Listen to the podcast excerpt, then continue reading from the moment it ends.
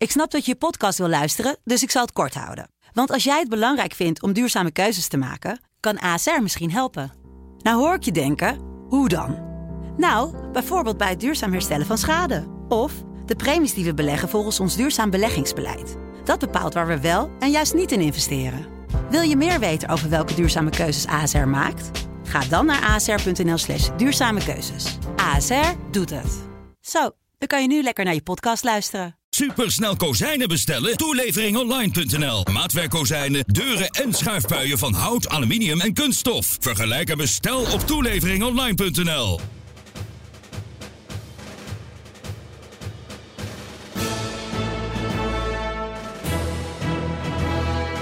Dit is Delta Tango, de defensiepodcast van de Telegraaf.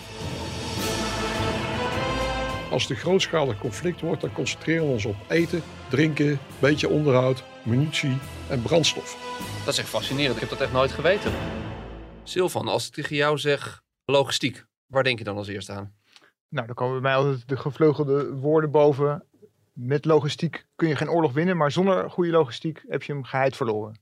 Nou, ik, ik vind het wel knap. Jij bent pas een paar maanden defensieverslaggever en deze, deze wijsheid zit al, eh, zit al in je oren. Dat, Die dat hoor je als eerste. eh, Als, je Als over dit allereerste onderwerp- dat. Ja, als je over dit onderwerp praat tenminste. Dat en, dat, en dat doe je natuurlijk niet vaak, want logistiek is, eh, nou, lijkt soms een wat ondergeschoven kindje te zijn, waar niet vaak de spotlight op staat. Ja, want logistiek denk ik toch heel snel. En denk dat de meeste mensen denken aan voorkeftrucks, grote warehouses, zoals dat tegenwoordig heet. Just-in-time delivery, Ja. dat soort termen. Het lijkt niet het, niet het meest sexy onderdeel eh, als je het hebt over het militaire apparaat in elk geval. Maar ja, het belang is natuurlijk groot. En dat zien we ook in deze dagen natuurlijk, in, eh, met de situatie in Oekraïne. Ja, die bijstelling is eh, heel verstandig dat je die doet. Want voordat we oppassen, eh, beledigen we hardgrondig eh, onze gast van deze wijk.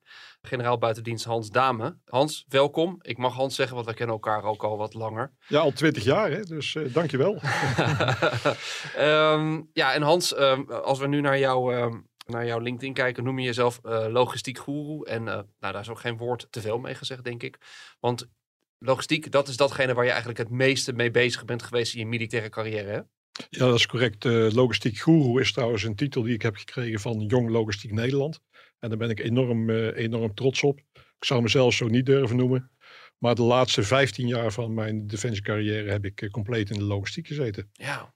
Oh, en dan om, om maar met die wijsheid van Silvan, eh, die hij net aanhaalde, te beginnen. Is dat een, een, een cliché dus waar? Ja, clichés zijn meestal waar. Hè? Dus, eh, maar dat hoef ik krantenmensen niet uit te leggen. het is een cliché, maar eh, ja, als je geen logistiek hebt, eh, geen bevoorrading hebt, dan ben je heel snel uitgevochten. In tijd uitgedrukt, waar hebben we het over? Ja, een dag. Ja. Uiteindelijk, als je een bataljon niet eh, herbevoorraadt, qua eten en drinken zullen ze nog wel een paar dagen uithouden. Maar als er gevochten wordt en er komt geen herbevoorrading van munitie of brandstof, hè, dat zijn echt wel de twee voornaamste goederensoorten, dan ben je na een dag uitgevochten.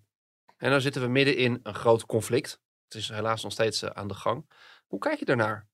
Kijk je dat ook vooral vanuit een logistieke blik of hoe, hoe bezie jij dat? Ja, dat is denk ik de, de vakverdwazing. Je kijkt ernaar wat er tactisch gebeurt, eh, wat er operationeel gebeurt, wat er strategisch gebeurt. En ik kijk uitdrukkelijk ook naar, eh, naar de logistiek. En die is nogal belangrijk nu, hè? omdat de, ja, als de lijnen stil liggen, op één plek blijven, dan eh, is er voor de logistiekeling ook minder te doen, kan ik me voorstellen. Maar nu de lijnen snel opschuiven op de kaart, ja, dan is er werk aan de winkel. Ja, dat geldt voor allebei eh, de kanten. Ook als de lijnen stil liggen trouwens, heb je bevoorrading nodig. Mensen blijven eten, blijven water drinken. Spullen blijven kapot gaan. eh, Er blijft geschoten worden. En ja, je gebruikt iets minder brandstof. Maar zeker op het moment dat een oorlog bewegelijk wordt, wordt die logistiek nog veel belangrijker. Ja, Hans, het, het interessante is, kan je ook iets zien van die logistieke eh, keten nu aan, aan de Russische kant, Oekraïnse kant? Of is dat, is dat helemaal verborgen voor ons buitenstaanders? Ja, je kunt er eigenlijk heel veel van zien. Het is heel opvallend. We hebben natuurlijk begin van de oorlog gezien op 24 februari, waarbij eh, met eh, luchtlandingseenheden, Wagner, troepen in, in Kiev werd geprobeerd de regering te pakken. Nou, dat is mislukt na een paar dagen. En vervolgens zie je al heel snel berichten verschijnen over de Russische logistiek. En eh, wat het meest, eh, het meest vreemde is, of het meest aardige, of het meeste voordeel voor Oekraïne, in feite is er niks veranderd sinds de Tweede Wereldoorlog in de Russische logistiek. En volgens mij is dat ook een van de redenen dat ze het nu zo slecht doen. Hebben ze geen eh, lessen getrokken dan? En wat, en wat ging er mis tijdens de Tweede Wereldoorlog? Nou ja, de, het vervelende is eh, dat je de lessen meestal trekt als er dingen misgaat. En als je een oorlog wint, worden die lessen niet getrokken. Ja, Eh, ja, dan Ja. zie je Frans-Duitse oorlog eh, 1875 is daar een, eh, een aardig, eh, aardig voorbeeld van. Eh, je ziet dat op, eh, op andere momenten ook. De Russische logistiek is gebaseerd op de verdediging van het moederland. Ja. Compleet. Daar is je compleet op ingericht. En ten tweede is je gebaseerd op, eh, op spoorwegen. Nou, die spoorwegen, eh, daar hebben ze voldoende personeel voor. 30.000 mannen in dienst en vrouwen in dienst die eh, tot het uh, railwaytroepen, de spoorwegtroepen behoren. Ze zijn eh, eigenaar van de 20.000 van de 21.000 spoorweglocomotieven in, eh, in Rusland. Maar het vervelende van zo'n spoorweg, ja, je moet op een gegeven moment van dat spoor af. Dus je moet iets van een kopstation hebben waar je een trein kunt ontladen. Het vervelende is ook dat zo'n eh, zo'n spoorweg makkelijk eh, te onderbreken is. Ik wou net zeggen, die dat is hartstikke kwetsbaar. Dat is als je die, ja. En het vervelende is dan, als ze eenmaal van die spoorweg af zijn, dan kunnen ze nog 300, 400 kilometer kunnen ze verder eh, opereren. En daarna houdt het op. Waarom? Omdat dat gewoon het einde van het logistieke elastiekje is. De vrachtwagens die je nodig hebt om spullen weg te brengen, ja, die zijn op een gegeven moment op. En als die 800 kilometer moeten, moeten rijden, heb je twee keer zoveel vrachtwagens nodig als dat het 400 kilometer is. En dat, dat ging dus eh, goed tijdens de Tweede Wereldoorlog in die zin dat eh, toen de lijnen niet braken, maar nu breken ze wel. Ja, goed is, eh, is relatief. Wat je ziet is dat de Russen zich niet altijd heel erg druk hebben gemaakt over de verzorging van hun mensen. en dat gold in de, in de Tweede Wereldoorlog. De medische troepen die het slagveld opgingen, die gingen niet mensen helpen. Die gingen de laarzen uittrekken van eh, hun eh, dode collega's of bijna overleden collega's. Want daar hadden ze tekort aan en die konden dan weer gegeven worden aan nieuwe soldaten. Voeding, één dag eten kregen de Russen mee. Ook in de Koude Oorlogtijd. Er zat gewoon één dag eten op, eh, op de tanks, op de vrachtwagens. En daarna was het op. En dat zie je nog steeds. Maar dat is toch, dat is toch super inefficiënt? Want bedoel, een, een militair die kan misschien een paar dagen zonder eten. Maar bedoel, de militair die niet goed gevoed is, is natuurlijk ook gewoon de minder, minder slagkrachtige eh, militair. En, en ook dat geldt er voor de hele eenheid. Ja, de, de- een leger marcheert op zijn maag. Eh, Napoleon, Bonaparte, eh, dat geldt heel duidelijk. En na twee dagen is het eten echt op en dan houdt het op. Gedachte was altijd, het gebeurde in die tijd ook, dat men van het land zou leven. Ah, Hm. Lees achtergelaten voorraden van de vijand. Geneeskundige verzorging. Ja, we hebben allemaal de foto's gezien van de, de ambulances eh, volgestouwd met, eh, met munitie. Heeft niet de aandacht over het algemeen bij de, de Russen. Munitie, ander voorbeeldje van wat ze niet zo goed in de hand hebben. Opslag van munitie en er zijn ook bergen foto's van verschenen. Buiten in kisten. ja. En eh, ja, dat, dat is niet goed voor de conditie van, van die munitie. En vervolgens blijken ze 40% blindgangers te hebben van eh, de granaten die ze, die ze afschieten. Material handling. Wat je ziet in het Westen eh, en, en gestart in de Tweede Wereldoorlog is een ontwikkeling geweest in die logistiek. Militairen liepen altijd voorop met logistiek. Daar waren ook de innovaties kwamen vandaan.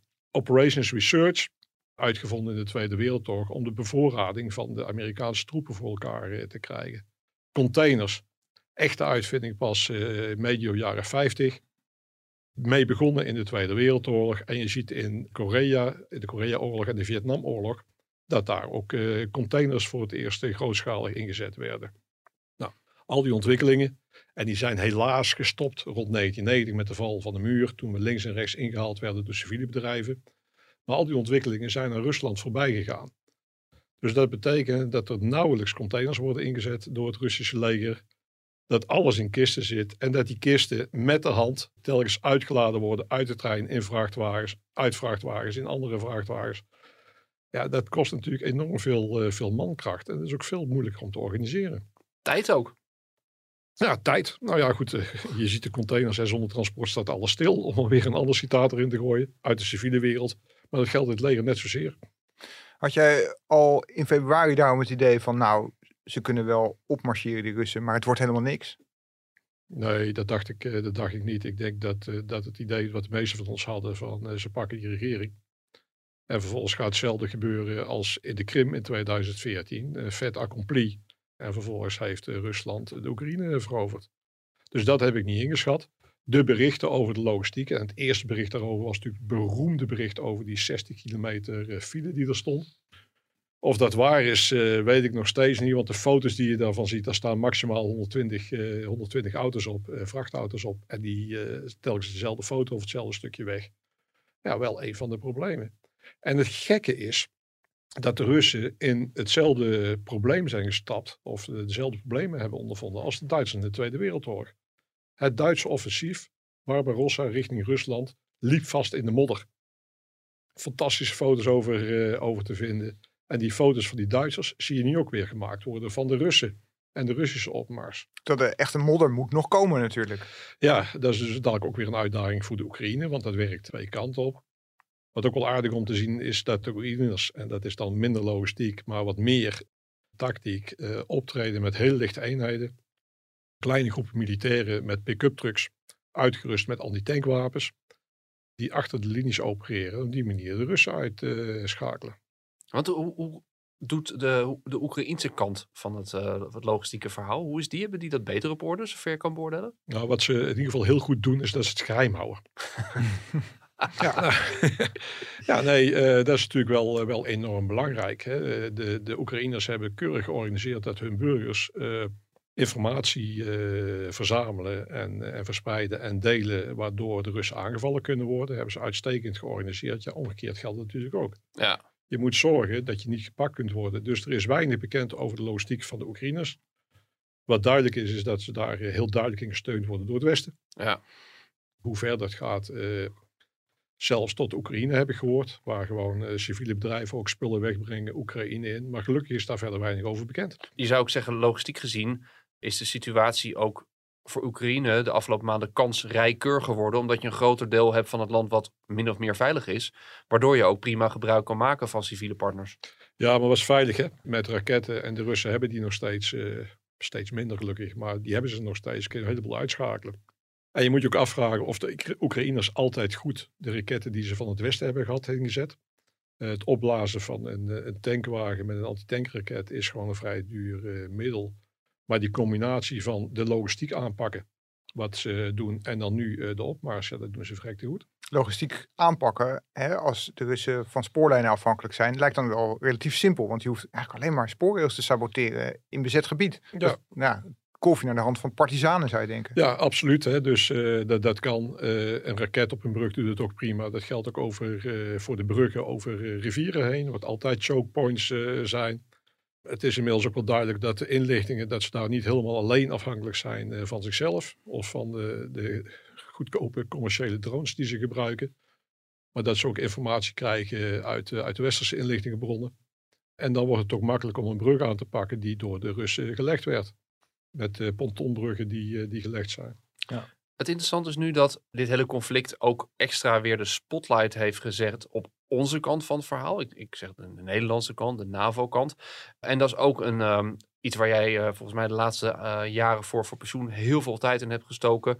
Het verbeteren van die hele eh, militaire logistiek en ook de militaire mobiliteit. Ja. Kan je daar wat meer over vertellen? Ja, ik denk dat het drie elementen, elementen kent. Dat heeft te maken met ehm, zorgen dat je de spullen krijgt. Hè, dus uit de fabrikage. Zorgen dat je die spullen zelf kunt vervoeren. Eigen militaire logistiek en militaire mobiliteit. Zorgen dat je ook op een eventueel slagveld terechtkomt. We hebben met Defensie eh, een hoop afgebroken eh, de, de afgelopen 30 jaar. Daar heb ik zelf ook aan meegedaan, want dat was de politieke opdracht en die voer je uit. Maar dat was natuurlijk niet best zelf nog in eh, 2010, 2011, naar aanleiding van de, de bezuinigingen van minister Hille, een derde van het personeel van de materieel logistiek over, eh, overtollig gemaakt. Enorm veel, 1250 man van de, van de 3300. Maar daardoor konden wel eh, gevechtseenheden, in dit geval heel specifiek het 45e Infanteriebataljon, overeind blijven. Dat is ook logisch, vind ik, want als je een, eh, een speer hebt zonder scherpe punten, dan is die speer, eh, speer niks meer waard. Alleen het vervelende is wel dat de, de schacht van die speer erg kort is geworden. Ja, Dus het is goed dat er nu weer meer geld en aandacht komt voor logistiek, voor ondersteuning, voor instandhouding van de troepen.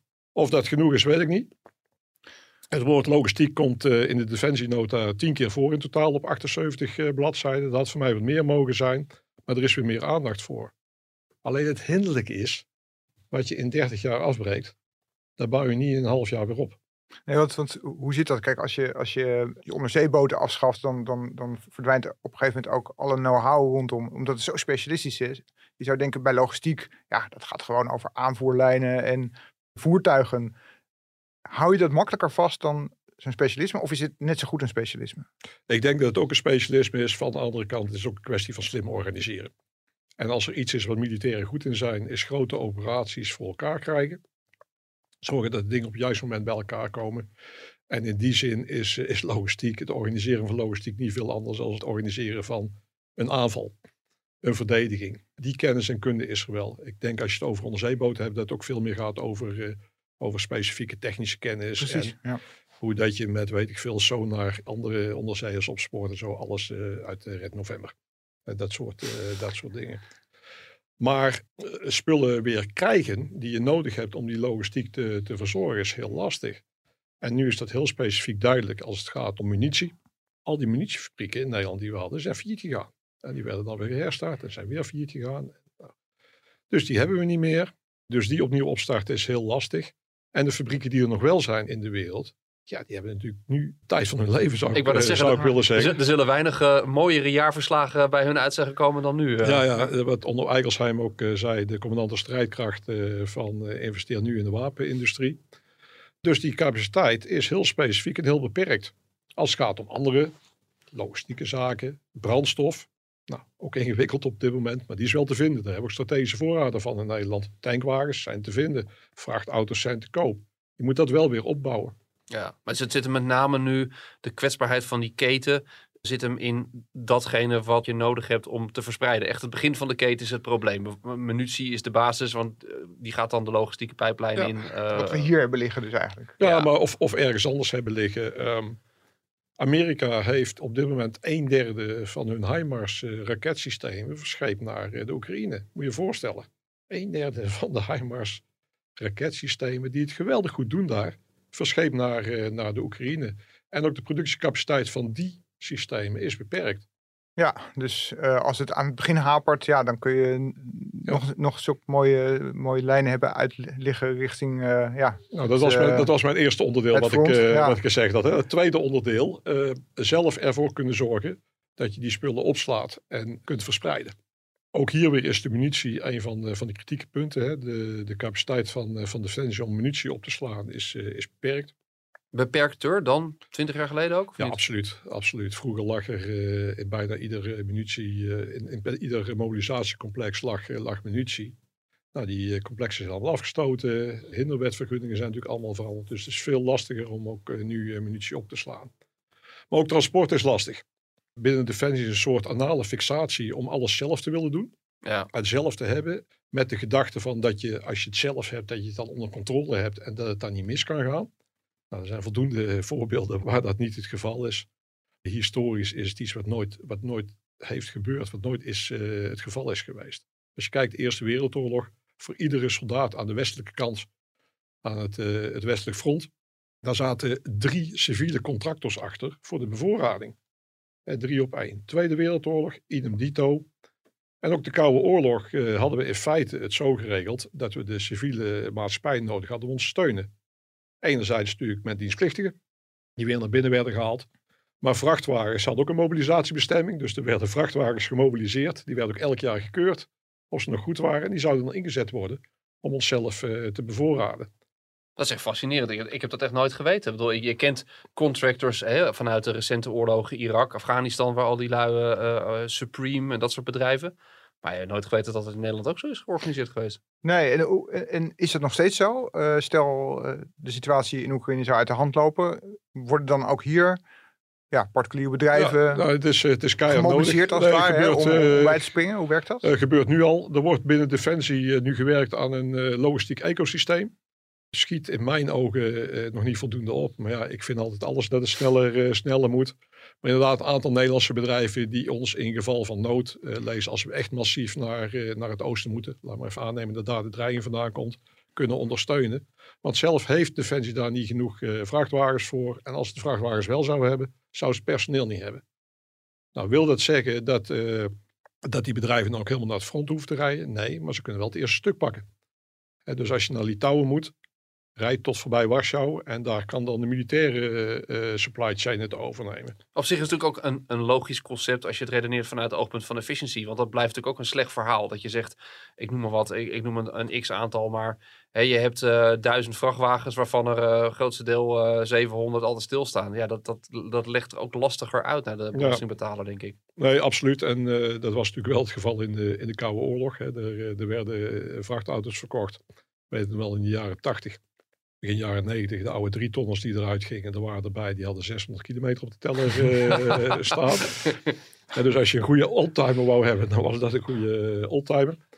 Ja, het is moeilijk uit te leggen, maar ik vind het ook moeilijk uit te leggen als je niet kunt garanderen dat je militairen bevoorraad worden in geval van nood. Dat is een interessant dilemma. Ik weet dat de, uh, de vorige commandant de strijdkrachten, Rob Bauer, dat ook wel schetste. Die zei van, wat we zien is, is, is het dilemma van de, uh, de efficiëntie. Dat we op een gegeven moment moeten toegeven dat we voor een deel uh, intrinsiek een inefficiënte organisatie zijn. Want het gaat om capaciteiten waarvan je hoopt dat ze nooit nodig zullen zijn. Maar je moet ze wel hebben, want je kan niet helemaal op de buitenwereld vertrouwen. Nee, per definitie. Dat is het vervelende van het collectieve goed defensie. Wanneer is een dijk, ook een collectief goed, wanneer is die te hoog of uh, te zwaar uitgevoerd of nou, tot het moment dat die doorbreekt.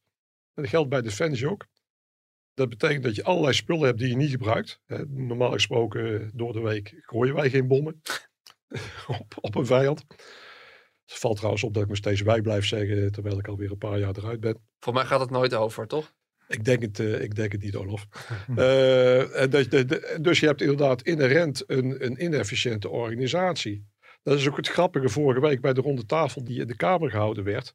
Waarbij uh, experts, overigens geen logistieke experts, riepen dat Defensie geen verband kon leggen tussen uh, het resultaat en de opgeofferde middelen. Ja, dank je de koekoek. Sinds de Tweede Wereldoorlog vrede in Nederland. Dus ik denk dat Defensie de meest efficiënte organisatie, effectieve, sorry, effectieve organisatie van Nederland is.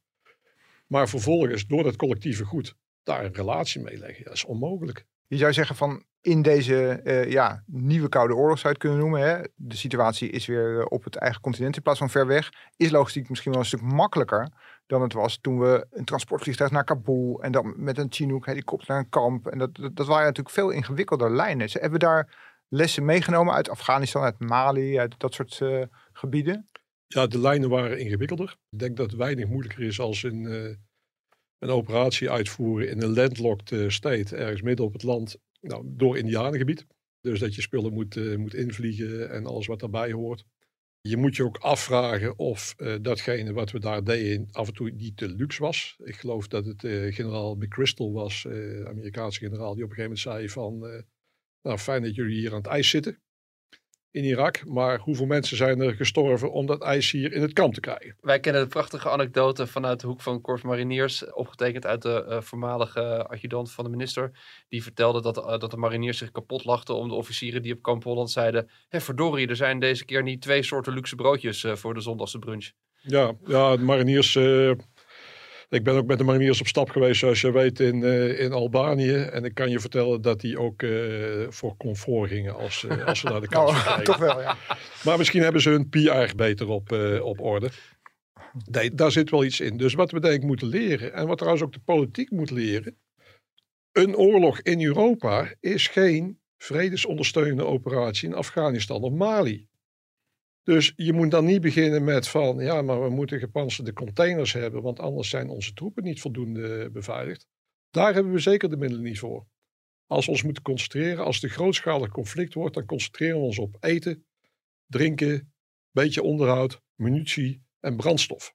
Dat is belangrijk. Geen luxe. En dat betekent, nou, nou ja, nee, luxe, daar is geen ruimte voor, daar is geen tijd voor. Los even van, hoe maak je je enorm uh, doel als je dat wel gaat doen. Heel ander onderwerp. Uh, iets minder met logistiek te maken. Hoewel drones, daar hebben we ook al mee geëxperimenteerd om in te zetten als logistiek.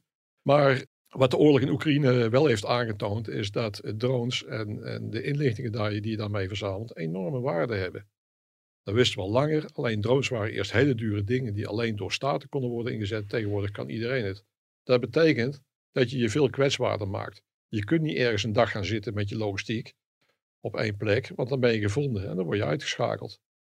Dus ook een van de lessen die we uit de, uit de oorlog in, eh, in Oekraïne hebben gehaald, is dat we veel meer verspreid zullen moeten optreden, dispersed, om de Engelse term maar te gebruiken.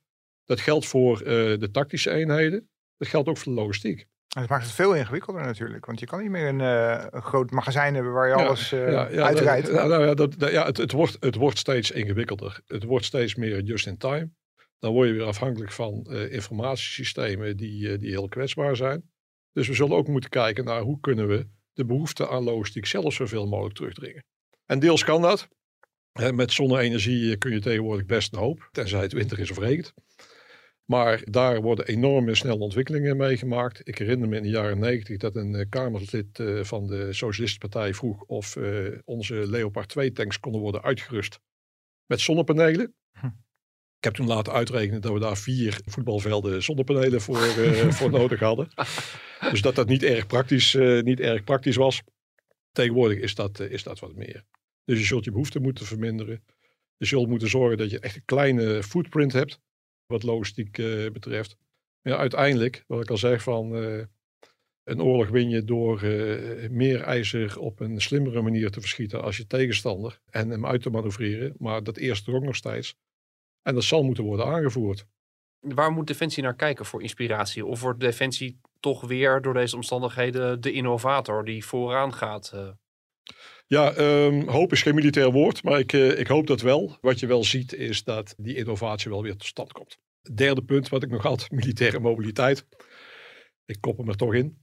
Zorgen dat je door Europa heen komt is een stuk lastiger geworden als in de Koude Oorlog. Er was geen discussie over hè, van als de Russen zouden aanvallen of dreigden aan te vallen, dan gingen we massief naar, eh, naar Duitsland toe en niemand vroeg dan of je wel de juiste vrachtbrief bij had.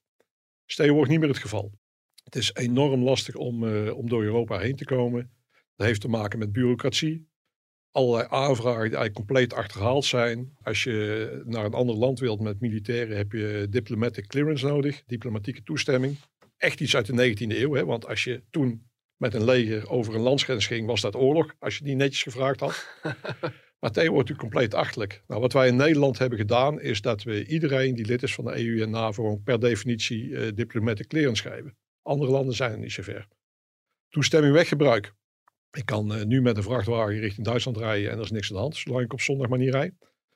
Stuk lastiger met militaire vrachtwagens, daar moet je weer apart toestemming voor hebben. Elk van de Bundesländer moet toestemming geven.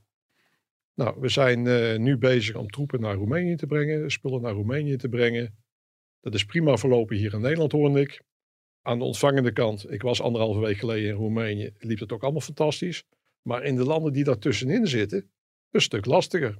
En deels is dat politiek en deels is dat bureaucratie. Is Best wel. bijna niet, eh, niet voor te stellen hè? Dat, dat zoiets simpels als gewoon een... En eh, op dit moment. op dit Weet je, op dit moment zou je toch ja. voelen dat, is, dat het gevoel Ja. van noodzaak, daar, Ja, ja, als het ooit zou ja. moeten zijn, is nu wel. Ja, het simpelste wat er is, zou je denken. Ja, in feite wel. Hè. En ik eh, zou daar heel erg eh, boos over kunnen worden of zo. Maar bureaucratie is natuurlijk ooit uitgevonden eh, in het leger bij Defensie. Eh, maar waar wij, waar wij die bureaucratie erg kwijt zijn geraakt, zit die toch heel sterk in Europa. Is er zicht op dat dat, dat, dat bureaucratische bolwerk snel wordt neergehaald? Nu, Ja, het eh, gaat- ja, noodbreekwet zou je zeggen. Het gaat langzaam vooruit. Er zit in ieder geval tegenwoordig een, eh, een commando in Ulm in Duitsland. Wat ervoor zorgt dat die, eh, die mobiliteit eh, makkelijker door eh, Europa heen komt. Duitsland en Nederland werken daar eh, heel erg goed mee samen. Ook met een eigen bureautje in Ulm. Het PESCO-project van de Europese Unie om militaire mobiliteit te stimuleren. Heeft weer een enorme boost gekregen een paar weken geleden. Tijdje stilgelegen door corona, wat minder, eh, minder vooruit gegaan. En iedereen ziet daar nu het belang van in. En je kunt je ook technologisch laten ondersteunen. Jullie hadden het over eh, innovatie toen net. Nou, een paar jaar geleden hebben we met, eh, met de industrie, met een hackathon, hebben we gekeken hoe kunnen we nou voor zorgen dat al die aanvragen die naar landen gaan, dat het allemaal wat, wat makkelijker gaat, wat beter ondersteund kan worden. Hackathon van drie dagen. Allemaal eh, vaste leveranciers van Defensie, internationale experts, jonge officieren. En in 2,5 dag werd een interactief host nation support ondersteuningssysteem bedacht. En vier van de zeven groepen had zelfs een werkend, eh, werkend voorbeeld. Hebben we uitgewerkt met eh, Capgemini, SAP en Mendix, de winnaars van die, die hackathon. En er is nu een systeem waar ook de Amerikanen hartstikke enthousiast voor zijn. En wat het oude systeem, nou systeem, e-mails, en faxen in sommige gevallen eh, vervangt. Dus ja, er kan een hoop verbeterd worden. En, en daar moeten we ook zeker gewoon eh, naar blijven kijken met de civiele industrie. Die wat dat betreft nog steeds een klein beetje voorlopen. Het zou toch een schande zijn als, al- mocht het misgaan, dat de zaak vastloopt in de modder van de bureaucratie, terwijl we zulke mooie spullen hebben in feite. Ja, ja, ja, ja, ja. maar dan, dan moeten er nu wel dingen gebeuren. En het, het vervelende is, logistiek organiseren, spullen organiseren, dat is veel moeilijker als een paar extra JSF'en kopen. Ik zeg niet dat vliegen met een JSF makkelijk is of dat onderhoud, maar dat is, dat is één bedrijf, keurig eh, georganiseerd. Zodra je het over logistiek hebt, wordt het ingewikkeld. Heb je het over een heleboel vrachtwagens, over een heleboel punten waar je langs moet, een heleboel zaken die gekocht moeten worden. Op al die punten kan het misgaan. Kijk naar eh, een weekje Evergreen eh, dwars in het Suezkanaal en onze complete, onze complete logistiek ligt in, in duigen. Corona was natuurlijk het andere waardoor eh, de logistiek uit China eh, dat dat misging. En dat is ook de reden geweest eh, dat een hoop bedrijven, maar ik denk dat ook voor Defensie ge- geldt, zeggen we moeten dat terughalen, weer inshoren en binnen Europa gaan produceren. Tot besluit. Ik, ik, ik vraag me af, je zei net al van, ik, ik zeg nog vaak we. Bemoei jij hier nog op, op manieren tegenaan? Ook al staat er eh FLO achter, achter je naam? Ja, ik, ik, ik blijf me altijd overal tegenaan bemoeien, Olaf. Al is, het maar, al is het maar door wat opiniestukjes te schrijven her en der. En op te treden op eh, conferenties. Ja, ik zou er graag aan meehelpen. En dan vooral als liaison tussen eh, de industrie die ik goed ken en Defensie wat ik goed ken. Want het blijkt vaak ook nog steeds om spraakverwarring te gaan. En daar valt nog een hoop te winnen. Ik, eh, ik wil je hartelijk bedanken, Hans, voor je komst. Ik vond het een fascinerend verhaal. Eh inderdaad, juist omdat er zoveel meer achter schuil gaat dan, dan, dan wij beiden denken denken. Hier lees je weinig over, over dit onderwerp in de kranten en je ziet er weinig over op televisie, maar dat maakt het niet minder belangrijk. Dat is Nee. duidelijk. Maar je hoort er wel over in eh, Delta Tango. Bedankt voor het luisteren. We hopen dat je het eh, dit keer ook weer interessant vond. Als dat zo is, abonneer je op de podcast, zodat je geen aflevering meer hoeft te missen. En ook met recensies doe je ons een groot plezier, wanneer ze tenminste natuurlijk gunstig zijn. Wij zijn er over twee weken weer met een onderwerp uit de wereld van defensie en veiligheid.